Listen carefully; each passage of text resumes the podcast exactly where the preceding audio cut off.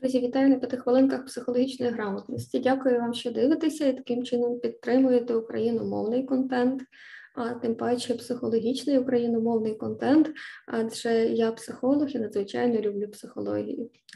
Вчора ми з вами говорили про те, що е, наші механізми, так звані психічного або психологічного захисту, можуть е, зіграти злий жарт з нами, адже початково вони покликані оберігати наше психічне, наш внутрішній світ, нашу таку картину світу.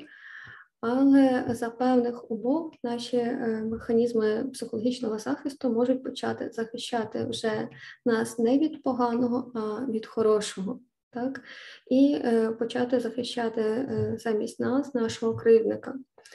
Що з цим робити, ми поговоримо сьогодні. Адже, власне, коли ми е, маємо ці такі механізми психічного захисту, е, які обмежують нашу картину світу, е, то ми починаємо користуватися не критичним, а магічним мисленням. А власне антидотом до магічного мислення такий є критичне мислення. І е, до магічного мислення можна віднести те, коли ми е, з якогось одного е, такого психологічного факту так, робимо собі цілу картинку. Я це називаю, що якщо тьотя гарна, значить тьотя хороша. Що, в принципі, з точки зору критичного мислення не є фактом. Не обов'язково, що тьотя красива, значить тьотя хороша, значить тьотя добра. Буває дуже по-різному, і тому власне критичне мислення покликано все ж таки перевіряти факти психічного.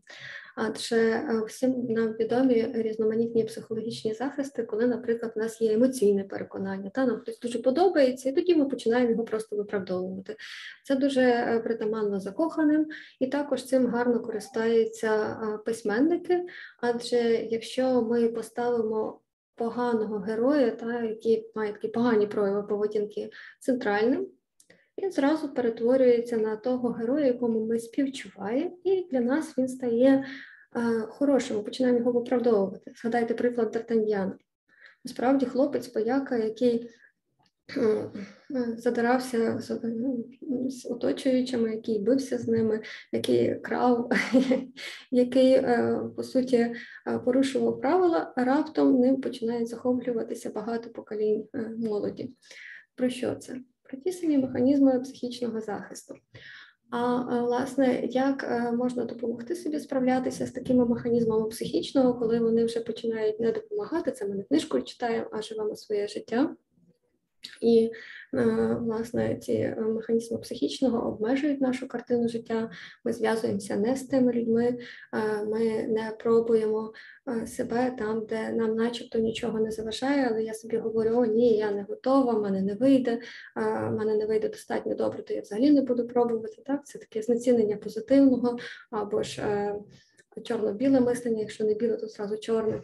Е, власне, за рахунок цього так званого критичного мислення ми можемо собі допомагати. Як працює критичне мислення? Ем, що я вас попрошу запам'ятати для власного користування, бо критичне мислення це мислення, яке можна і потрібно навіть розвивати все життя, але спирається вона, е, воно на е, всього три основи, там, базується на трьох таких слонах, які дуже легко запам'ятати. Так? Це є ті три питання, які ви маєте собі ставити, якщо ви оце вирішили критично помислити, тобто розібратися з ситуацією, щоб її вирішити. І е, перше питання, що я знаю? Друге питання, звісно, е, чого я не знаю. І третє питання, що я сам про це думаю.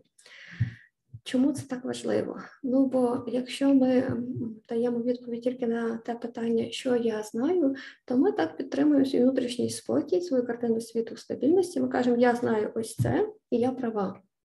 Але критичне або наукове мислення передбачає постійний сумнів, що ми мусимо перевіряти навіть свої думки, адже психологи знають, що думки це не є факти. Про думки поговоримо якось ще іншим разом.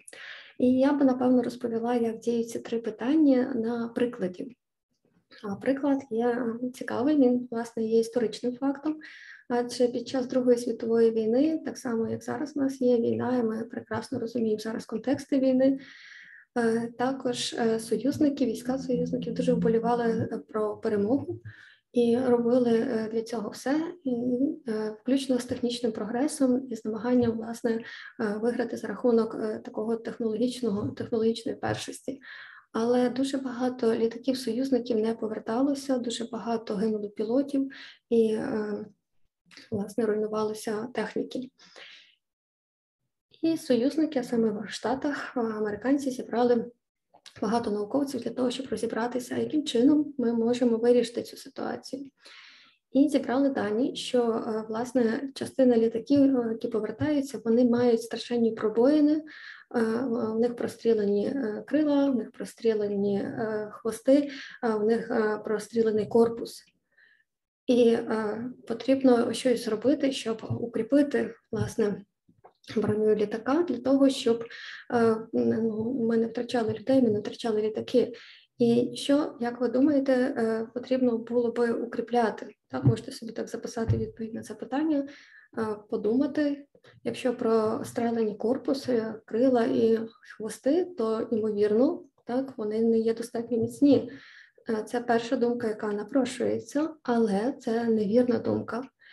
Адже науковці пішли далі, і, власне, вони сказали, що ми знаємо, що прострелені е, крила, е, хвости і е, корпус літака. Так, це те, що ми знаємо. Але ці літаки так само ми знаємо, що повертаються, а які літаки не повертаються. І математичним чином припустили, що не повертаються ті літаки, в яких прострелені інші місця, саме кабіна або бензобак, або фюзелаж літака. І е, це те, про що вони ну, не знали, але відповідь на що знайшли ми за допомогою математичних розрахунків, а саме такий вчений математик, як Абрахам Вайлд. Він власне висунув цю гіпотезу, яка була перевірена практикою, і він е, далі е, висловив свою особисту думку, так що я сам про це думаю, що ні, потрібно укріпляти не ті місця, з які прострелені, але літаки навіть з ними простреленими повертаються, отже, вони витримують переліт. А укріплю, укріплювати потрібно ті місця, які ймовірно виявились критичними настільки, що літаки не повернулися, тобто бензобаки, кабіни, звісно, пілота і так далі.